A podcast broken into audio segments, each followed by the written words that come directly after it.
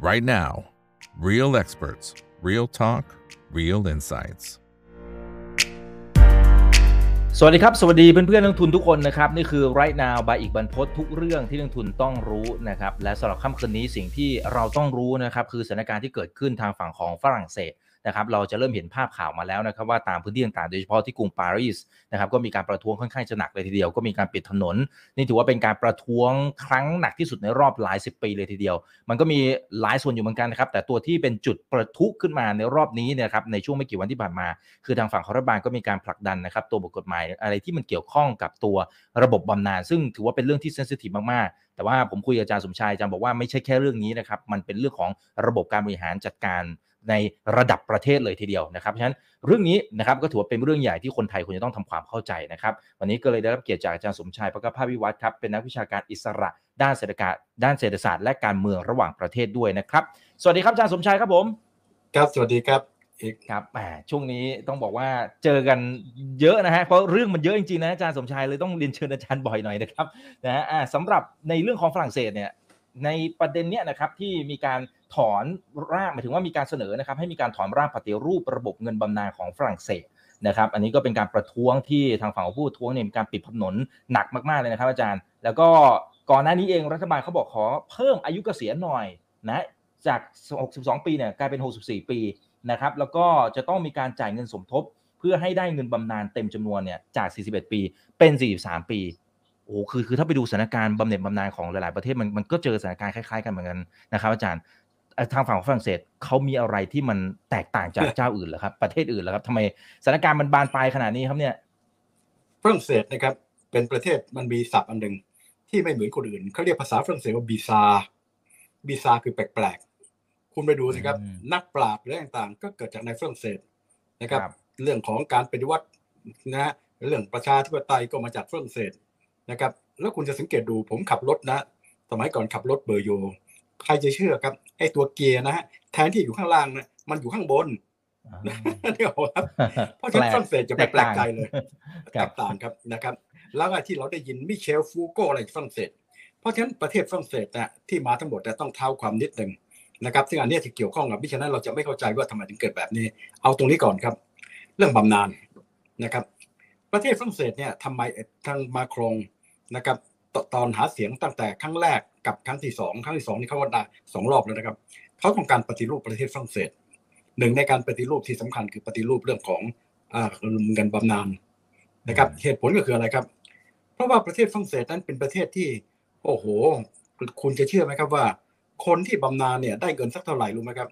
เจ็ดสิบเปอร์เซ็นของรายได้อะอู้หมายอู้เยอะนะครับ เป็นประเทศที่อืมดีที่สุดประเทศหนึ่งในยุโรปทั่วๆไปอาจจะห้าสิบเปอร์เซ็นหกสิบของเขานี่เจ็ดเซคุณนึกภาพออกไหมครับ อันนี้ดีมากนะครับเอ่อแล้วก็ที่บอกว่าดี เพราะว่าการสวัสดิการต่างๆ ลูกสาวผมเนี่ยเอ่อเกิดที่ฝรั่งเศสก่อนเกิดกับหลังเกิดเนี่ยทางรัฐบาลเนี่ยทั้งที่เราถือว่าเขาให้ช่วยช่วยเหลือทั้งทั้งทั้งเรื่องของค่าใช้จ่ายหมดเลย ดีมาก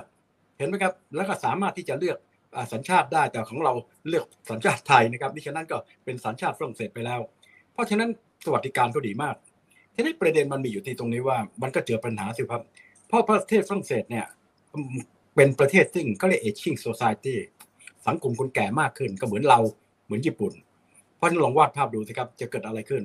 นับวันนะฮะในขณะนี้ใครจะเชื่อครับว่าก่อนหน้านี้นะครับสักสิบยี่สิบปีที่แล้วเนี่ยครับ สี่คนที่ทำงานอยู่เนี่ย ดูแลคนบำนาญหนึ่งคน ขณะนี้เหลือตัวเลขเท่าไหร่ครับ ประมาณหนึ่งจุดแปดคน ดูแลคนบำนาญดูแลคนบำนาญหนึ่งคน ลองวาดภาพอีกหน่อย จะเหลือหนึ่งจุดห้าหนึ่งจุดสี่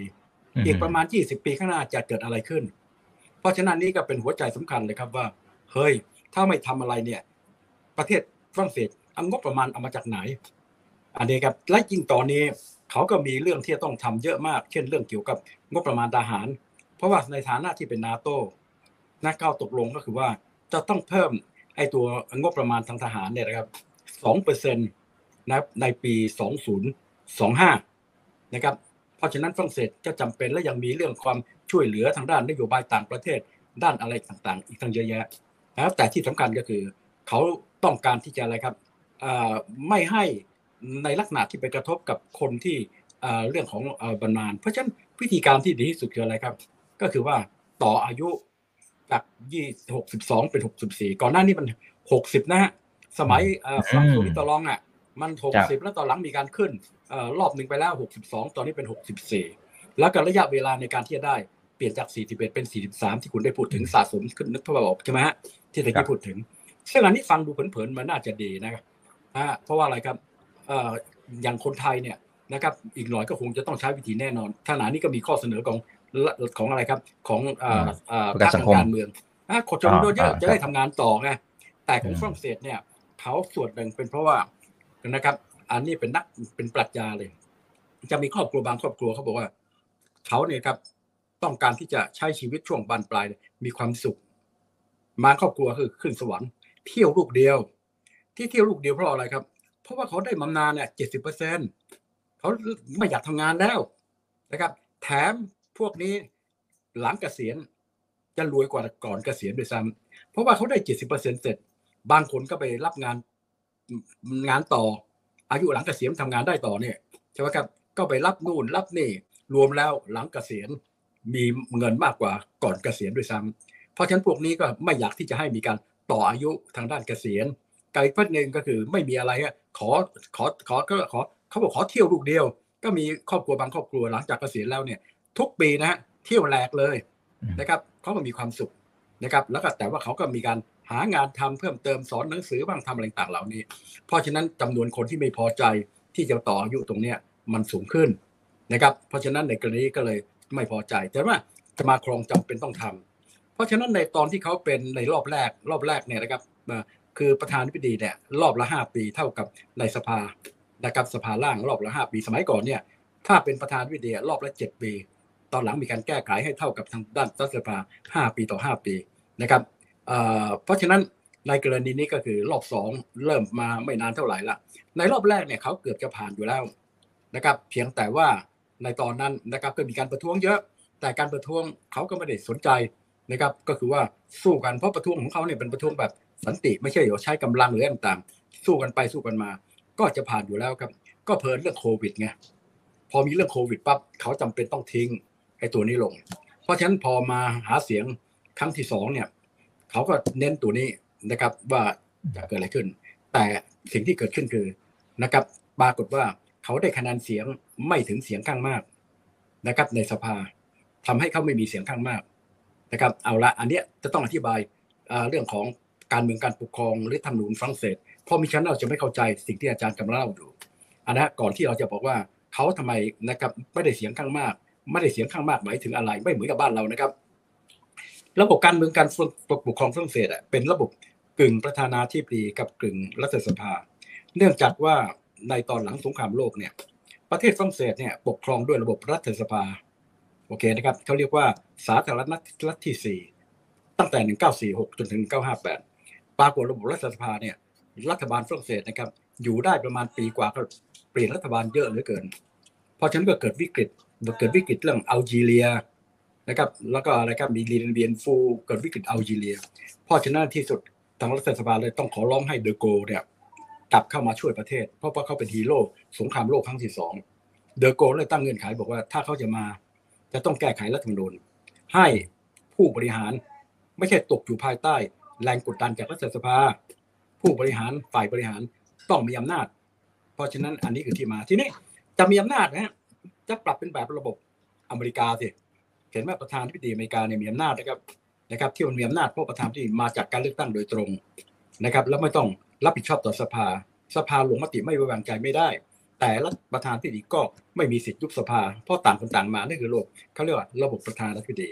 ทีนี้ฝรั่งเศสจะทำแบบนี้ จำนวนคนก็ไม่ก็ไม่เห็นด้วย เพราะว่าจากรัฐสภา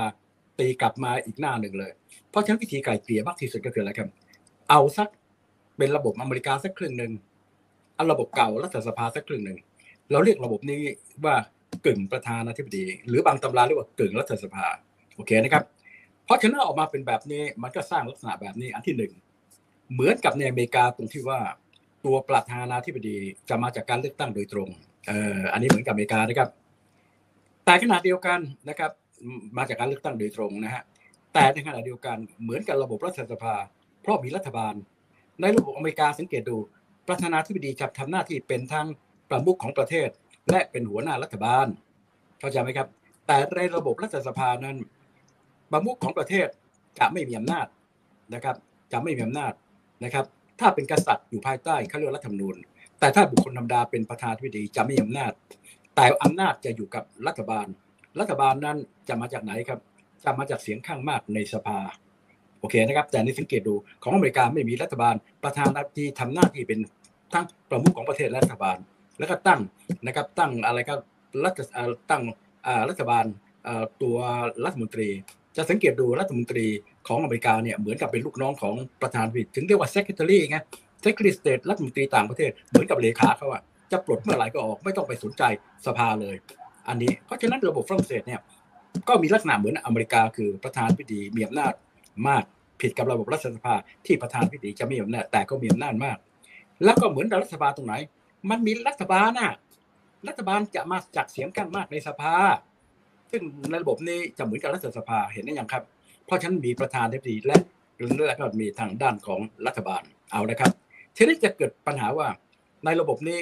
ประธานาธิบดีกับรัฐบาลเนี่ยจะมีอำนาจในการบริหารประเทศ เพียงแต่ในทางปฏิบัติหมายความว่าครับ ในทางปฏิบัติเนี่ยประธานาธิบดีจะเป็นตัวที่มีอำนาจในแง่รัฐบาลคืออะไรครับ เป็น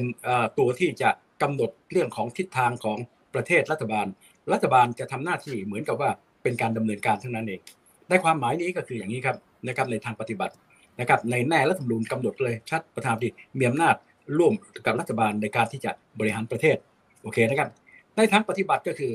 เมื่อมีการเลือกตั้งประธานาธิบดีแล้วนะครับนะครับ เลือกตั้งประธานาธิบดีแล้วนะครับ แล้วก็จะมีการยุบสภา พอยุบสภาปั๊บพักสมมติยกตัวอย่างนะฮะพักสังคมนิยมเนี่ยได้เป็นประธานาธิบดี ก็จะมีการยุบพักอย่ายุบสภาให้มีการเลือกตั้งใหม่ พอเลือกตั้งใหม่ปั๊บพักเสียงข้างมากต้องเป็นเสียงของประธานที่เพิ่งเลือกตั้งไปใหม่ๆอะเพราะฉะนั้นเสียงข้างมากของประธานพิธีกับเสียงข้างมากจะ จะตรงกัน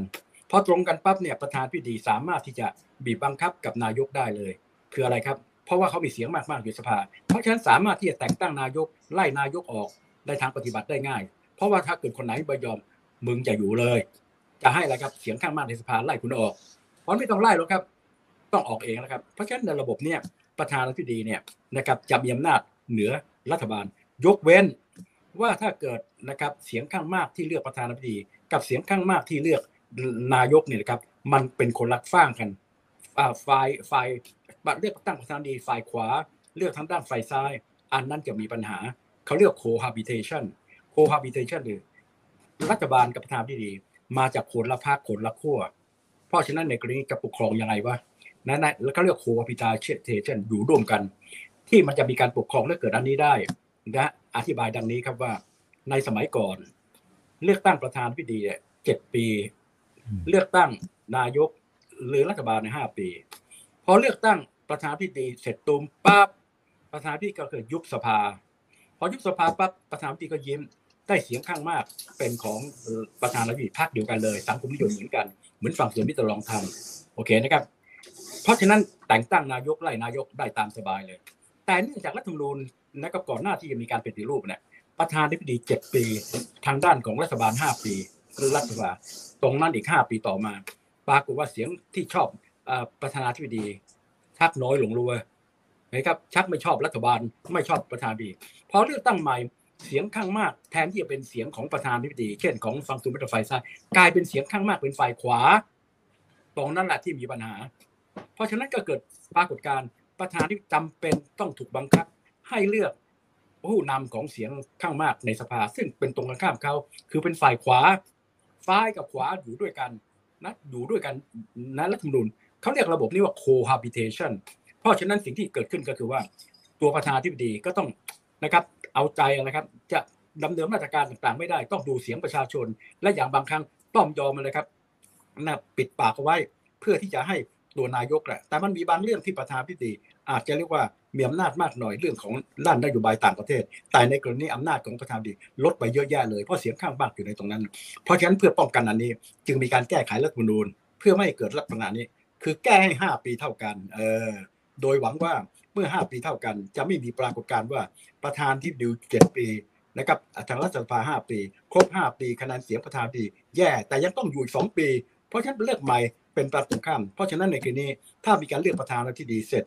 นะครับก็จะมีการเลือกรัฐสภา ซึ่งในกรณีเสียงของรัฐสภากับประธานก็จะไปด้วยกันเพราะฉะนั้นบริหารได้ง่าย โอเค อันนี้คือตรรกะ แต่ในช่วงของมาครอง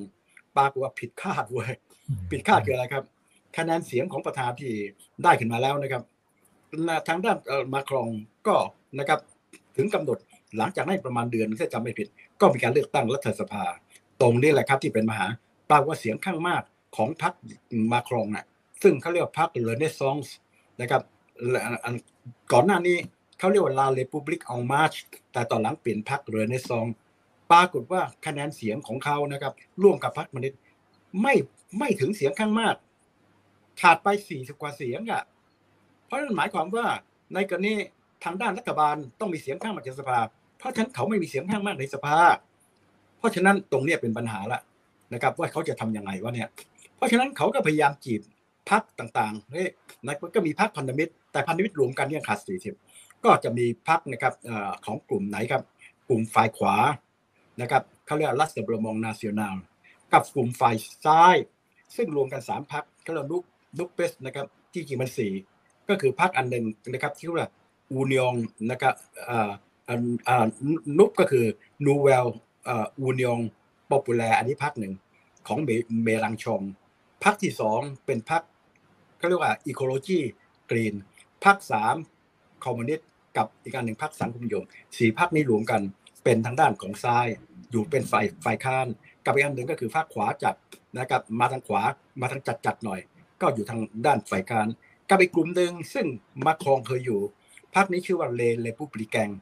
พรรคนี้นะเคยคะแนนเสียงครองประเทศสมัยเดอโกมาติดต่อกันเลย ปรากฏตอนนี้คะแนนเสียงลดลงไปเยอะ เพราะฉะนั้นเดิมทางมาครองก็หวังว่า จะขอให้พรรคเนี้ยมาร่วมเป็นพันธมิตรได้ไหมพรรคนี้ก็แตกเป็นสองกลุ่ม กลุ่มหนึ่งอยากรวมอีกกลุ่มไม่รวม ก็เลยในที่สุดไม่รวม เพราะเดอโกก็ต้องปกครองประเทศในลักษณะว่าทำยังไงว่าไม่มีเสียงข้างมากในสภา จะมีกฎหมายออกมาได้ยังไง เพราะเดสิ่งที่เขาใช้คืออะไรครับ เอาเป็นเรื่องๆถ้าเรื่องนี้นะครับ เอาใจทางฝ่ายซ้ายได้ เพราะเรื่องของการเมืองของฝรั่งเศสจะไม่เหมือนเรานะมันเป็นเรื่องอุดมการเรื่องของแน่เพราะฉะนั้นผมอาจจะไม่ชอบคุณ แต่ถ้าคุณมีการออกกฎหมาย ตรงกับที่ผมหาเสียงอยู่ ผมสนับสนุน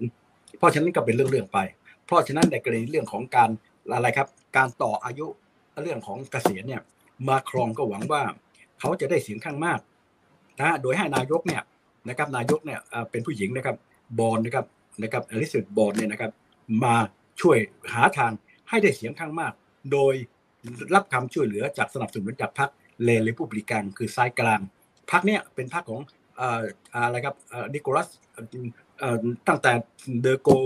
มาจนถึงชักฉีลากอะไรต่างๆเหล่านี้พรรคเนี้ยตกต่ำไปเยอะ ก็ให้บอกว่าให้เราจะได้รับสนับสนุน แต่พวกนี้เกิดการแบ่งแยก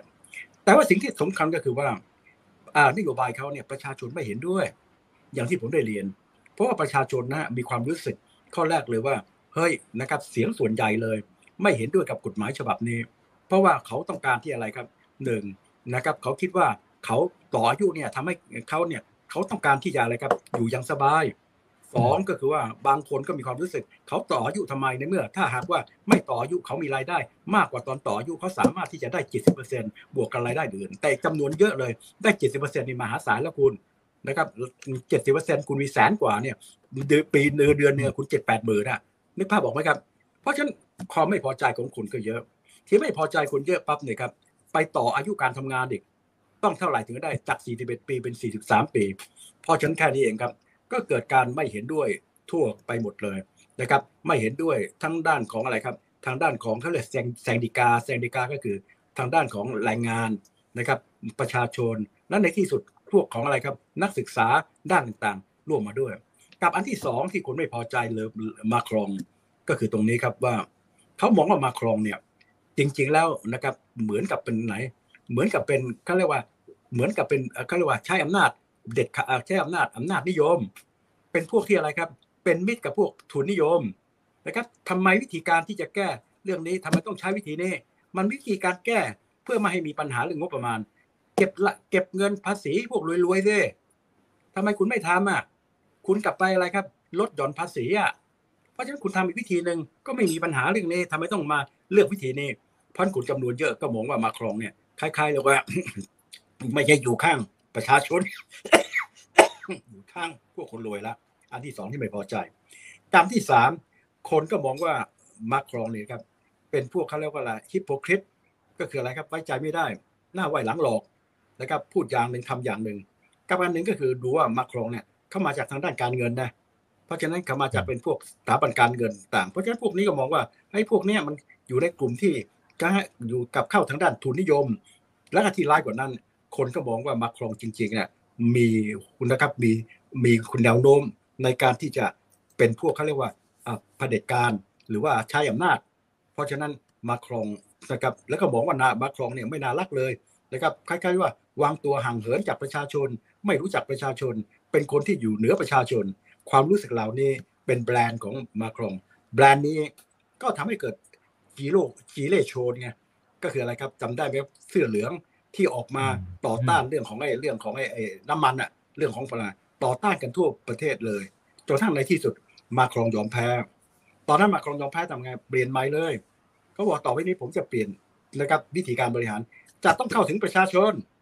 มีการตั้งอะไรครับ ตั้งกลไกนะครับ เหมือนกับเป็นคณะนะครับถ้าไปอยู่กับประชาเอ่อตั้งเพื่อที่จะสอบถามประชาชนแต่ละกลุ่มแต่ละกลุ่ม เพื่อที่จะบอกตรงตรงยังไง เพราะฉะนั้นพยายามที่จะ สร้างภาพแล้วก็มีการดำเนินจริงนะครับดำเนินไปปรึกษาหารือแล้วก็ในที่สุดเขาบอกให้เขาตอนเนี้ยละทิ้งไอ้ความรู้สึกที่คุณอย่างเงี้ยผมจะอยู่ใกล้ประชาชน เพราะฉะนั้นต้องฟังประชาชน การหาเสียงครั้งที่สองก็เน้นที่ตรงนี้ พอเอาเข้าจริง ๆ นี่แหละครับ ตรงกันข้ามเลย เพราะว่าจากการที่เขาพยายามที่จะผลักดันตัวกฎหมายฉบับนี้ผ่านสภา แต่แปลว่าในที่สุดนะครับ ไม่ผ่านในที่สุดนะครับ เขารู้ชัดเลยว่าไม่ผ่าน เพราะว่าคะแนนเสียงที่จะได้มาจากพรรคเลปูปริแกงนี่ครับ มันแตกกัน เพราะแตกกันพรรคขวาจัดก็ไม่เอาซ้ายจัดก็ไม่เอาเพราะขวากลางเนี่ยมันแตกเพราะแตกปั๊บคะแนนเสียงไม่ถึงครึ่งหนึ่งแน่ เพราะฉะนั้นเขาตัดสินใจด้วยวิธีนะอันหนึ่งถ้าทำยังไงครับ ใช้กฎหมายรัฐธรรมนูญนะครับ ซึ่งเขียนไว้มาตรา 49 ทับ 3 ในมาตรา 49 ทับ 3 นั้นบอกว่าประธานาธิบดีตัวนายกนะครับไม่ใช่ประธานาธิบดีเพราะว่าตัวประธานาธิบดีนายกเนี่ยนะครับ นะครับ ซึ่งอยู่ใต้ประธานาธิบดีเนี่ยสามารถที่จะออกกฎหมายนะครับ โดยที่ไม่ต้องผ่านสภาได้ เป็นข้อยกเว้น 49.3 เพื่อที่อะไรครับ ให้สามารถที่จะผ่านกฎหมายได้ โดยไม่ต้องผ่านสภา เพราะในที่สุดนายกรัฐมนตรีอลิสุดบอลก็เลยใช้ตรงนี้แหละครับทำนักกฎหมายฉบับนี้มันถึงมีลักษณะแบบนี้ ผมขอเรียนอย่างนี้ครับว่ามันมีขั้นตอนในการต่อสู้ดังนี้ครับว่าหนึ่งมันเกิดขึ้นมาจากสมัย เขาเรียกว่าตั้งแต่ 1958 แล้ว ต้องการไม่อยากให้รัฐสภาเนี่ยไปทำให้การบริหารการจัดการลำบากมาก เพราะฉะนั้นรัฐมนูญฉบับรัฐมนูญ1958 คือรัฐมนูญฉบับนี้นะครับ มันถึงให้อำนาจกับประธานวิทยาฝ่ายบริหารเยอะมากเลย เพราะฉะนั้นในกรณีก็คือพยายามที่จะให้ประเทศเนี่ยมีการสามารถบริหารได้ ก็เลยมีข้อนี้อยู่ในนั้น แต่ว่าข้อนี้มันก็เปิดโอกาสให้ต่อสู้กันอย่างนี้ครับว่า ถ้าเกิดออกมาอย่างนี้ตูมปรากฏว่ามีทางสู้อย่างไรสภาสภาอะไรครับ เปิดอภิปรายไม่ไว้วางใจเนี่ยและถ้าเกิดปัดอภิปรายไม่วางใจแล้วนะครับ ปรากฏว่าประธานนายกรัฐมนตรีแพ้ก็หมายความว่ากฎหมายฉบับนี้นะครับ กฎหมายฉบับนี้ล่วงไปเลย แล้วก็ถ้าเกิดแพ้นะครับ ก็มีสองส่วนครับ ส่วนหนึ่งก็คืออะไรครับ เปลี่ยนแปลงตัวนายก หรือไม่ก็ยุบสภา แต่ประธานาธิบดียังอยู่นะครับ เพราะประเทศได้มาจากการเลือกตั้ง โดยตรงอันนี้นะครับ แต่ว่าคนที่จะไปก็คือตัวนายก เพราะฉะนั้นถ้าเกิดมีการแพ้เสียงข้างมาก นายกต้องไปต้องเปลี่ยนใหม่ หรือไม่ก็คืออะไรครับ มีการเลือกตั้งใหม่ที่การเลือกตั้งใหม่ยังไงเดอะมาครองก็คงจะยิ่งจะคะแนนเสียงพรรคของเขายิ่งจะคะแนนเสียง ยิ่งแย่ลงไปใหญ่ เพราะฉะนั้นปรากฏว่า หลังจากที่กฎหมายผ่านแล้วประชาชนลุกฮือขึ้นมาเยอะมาก เพื่อที่จะไม่ให้ไม่ให้ผ่านในขั้นตอนของอะไรครับการลงมติไว้วางใจ เพื่อจะบอกว่าเฮ้ยต้องลงมติไม่ไว้วางใจอย่างเดียวเป้าสู้ไปสู้มามาครองชนะ เพราะว่ามติไม่ไว้วางใจนั้น ปรากฏว่าแพ้แพ้กันแปดเสียง เพราะว่าพรรคเลปบริกันเนี่ยไม่เห็นด้วยกับไอ้เรื่องของไอ้เรื่องของไอ้กฎหมายฉบับนี้นะครับนะฮะที่ทำให้ล้มแต่เขาก็ไม่อยากมีการเลือกตั้ง เพราะถ้ามีการเลือกตั้งใหม่ ตอนนี้เขาหายไปเยอะมากเลยจะแพ้ เพราะฉะนั้นไอ้คนที่นะครับที่ทำให้มันล้มขณะเดียวกันก็ไม่ต้องการที่จะให้มีการอะไรครับให้มีการลงมติไม่ไว้วางใจนะครับเพราะว่าถ้าลงมติไม่ไว้วางใจ เสร็จปั๊บเนี่ยมียุบสภาก็แย่ในที่สุดชนะด้วยแปดเสียง แต่ตัวนี้สร้างความไม่พอใจให้กับทั้งนักการเมืองทั้งประชาชนมหาศาลเลย เพราะถือว่าเป็นการใช้เหมือนกับเป็นระบบเผด็จการน่าใช้วิธีนี้ เพราะฉะนั้นไม่ฟังเสียงประชาชนไหนคุณบอกว่าเฮ้ยจะฟังเสียงประชาชน เพราะฉะนั้นประชาชนถึงลุกฮือขึ้นมา เยอะมากเลยครับนะครับมาออกมาเป็นล้านล้านคนเลย แล้วก็สร้างแรงกดดันที่จะบอกให้กับทางอะไรนะว่ามาครองเนี่ยนะครับหนึ่งนะ สร้างแรงกดดันให้มาครองขณะนี้ กฎหมายฉบับนี้ยังไม่มีผล มาครองตั้งใจว่าจะให้มันมีผลประมาณปลายปี แต่ขณะนี้กล้ากฎหมายนี้อยู่ในการพิจารณาของเขาเรียกว่าอะไรสารรัฐธรรมนูญครับเพื่อจะดูว่ามันมีหรือเปล่า ตอนนี้มาครองจะอยู่ในฐานะที่ลำบากมากจริง ๆ เพราะนั่นหมายความว่าประชาชนเนี่ยสองในสามนะครับไม่เห็นด้วยกับสิ่งที่มาครองทำนะครับแล้วลุกคือออกมาแล้วก็เริ่มมีการใช้กำลังมีการใช้อะไรความรุนแรง เพราะว่ามันมีกลุ่มที่ประเภทเรียกว่าอะไรอยู่มันมีบางกลุ่มที่เช่นเขาเรียก casseur casseur พวกนี้เป็นกลุ่มที่เรียกว่าพวกอะไรพวกจัดจัดอยู่มีการใช้ความรุนแรงอยู่ เพราะฉะนั้นนี้ก็มันมีส่วนที่การใช้รุนแรงเพิ่มมากขึ้นแล้ว ขณะนี้นะครับก็กูอยู่ในฐานะที่มาครงกำลังอยู่ในฐานะลำบาก เพราะว่าการลุกขึ้นมาประท้วงนี้มันทั่วถึงกันนะครับมีการสไตร์กันด้านต่างๆ โรงเรียนมหาวิทยาลัยต่างๆ เหล่านี้ เป็นการประท้วงที่รุนแรงที่สุดในรอบหลายสิบปีครับ เพราะฉะนั้นมาครองก็กำลังอยู่ในฐานะลำบากว่าจะทํำยังไง จะยอมแพ้หรือว่าจะไงกัน แต่นั่นหมายความว่าไม่ว่าอะไรจะเกิดขึ้น ภาพลักษณ์ของมาครองที่ยังเหลืออยู่เนี่ยจะบริหารจัดการให้การปฏิรูปต่างๆ ไม่ใช่ของง่ายเลย เพราะว่าภาพลักษณ์ที่เขามีอยู่เนี่ยไปกระทบกับเขากับไอการบริหารจัดการต่อเนี่ยสร้างความไม่พอใจให้กับประชาชนนะครับค่อนข้างจะเรียกว่าสูงมากนะครับ ตอนนั้นเรื่องของอะไรครับ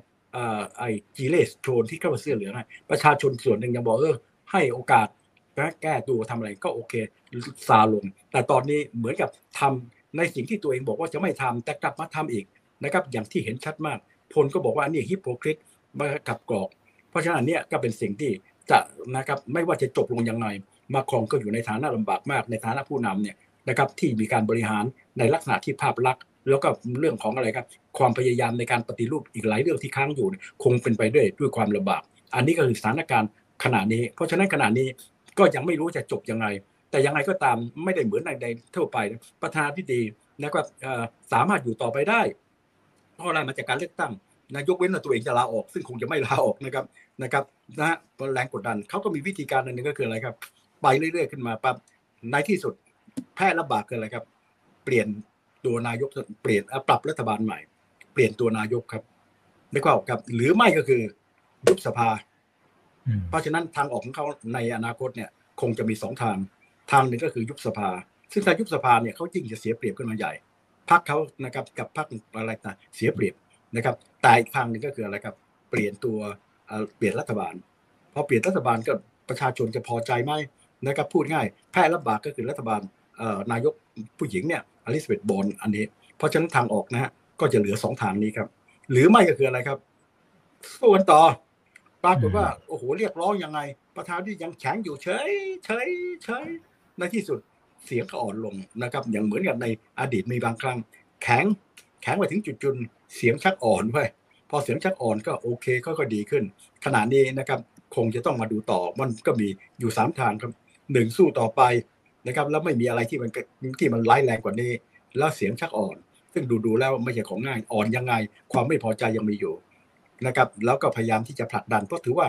ตัวเนี้ยเป็นเขาเรียกเป็นซิกเนเจอร์ของเขาในเรื่องกฎหมายฉบับนี้นะครับเขาต้องการให้ผ่านเพราะตัวนี้นะครับถ้าถ้าไม่ผ่านกระทบกับไอการปฏิรูปอันอื่นที่เขาคิดว่าจะทำถ้ามันทำเนอันนี้ถ้าโชคดีมากๆ ซึ่งผมดูแล้วคงจะลำบากมากการที่สอง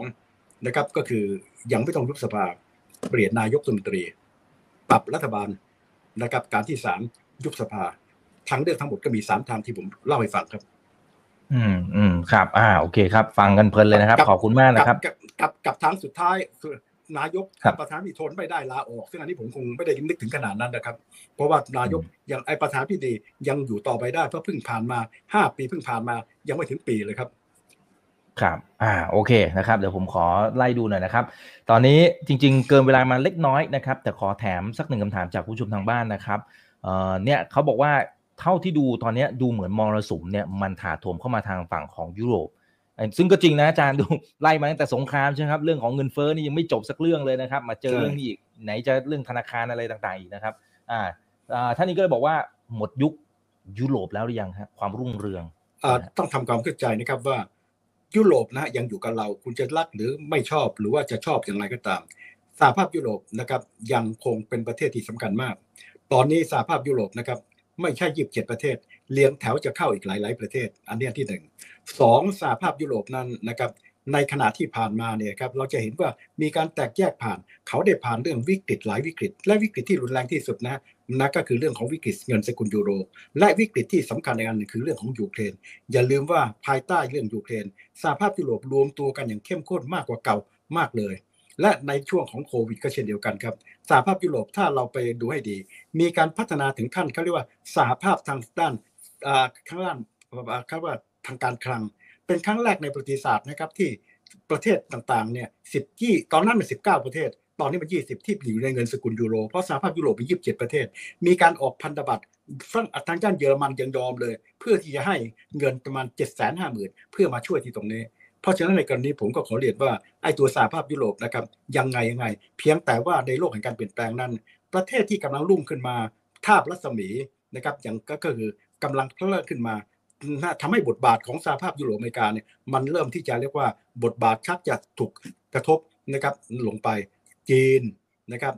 ซาอุดิอาระเบีย อิหร่าน ตุรกีนะครับรัสเซียก็ยังเป็นส่วนที่เราต้องคำนึงถึงนะครับบราซิล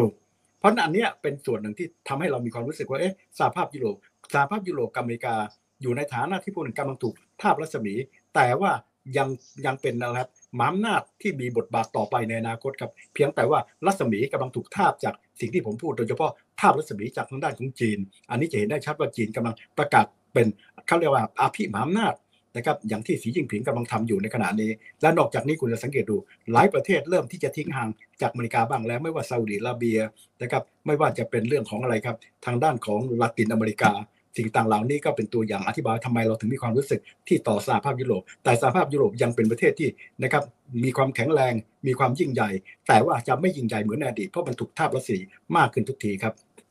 อืมครับ อ่าโอเคนะครับ หลายคนก็วิพากษ์วิจารณ์นะครับ ประธานาธิบดีนู่นนี่นั่น อันนี้ผมขอข้ามแล้วกันนะครับนะเดี๋ยวจะเป็นประเด็นกันเนาะนะครับ แต่ก็โอเคขอบคุณทุกท่านนะครับ ที่ติดตามในช่วงค่ำคืนนี้นะครับ ตอนนี้อยู่กันประมาณ 1,500 ท่านนะครับ ขอบคุณมากครับอาจารย์สมชัยนะครับครับคจะรับต้องสวัสดีครับปีนี้คงต้องเรียนเชิญบ่อยหน่อยนะครับประเด็นเยอะเหลือเกินนะครับอ่าครั้งหน้าเป็นเรื่องไหนเดี๋ยวรอติดตามกันนะครับเพื่อนๆนักลงทุนที่คือไรนาวบายอีกวันพดทุกเรื่องที่เกิดเหตุการณ์อะไรที่เกี่ยวข้องการลงทุนก็มาดูที่นี่ได้ครับไรนาวบาอีกวันพดครับ สวัสดีครับ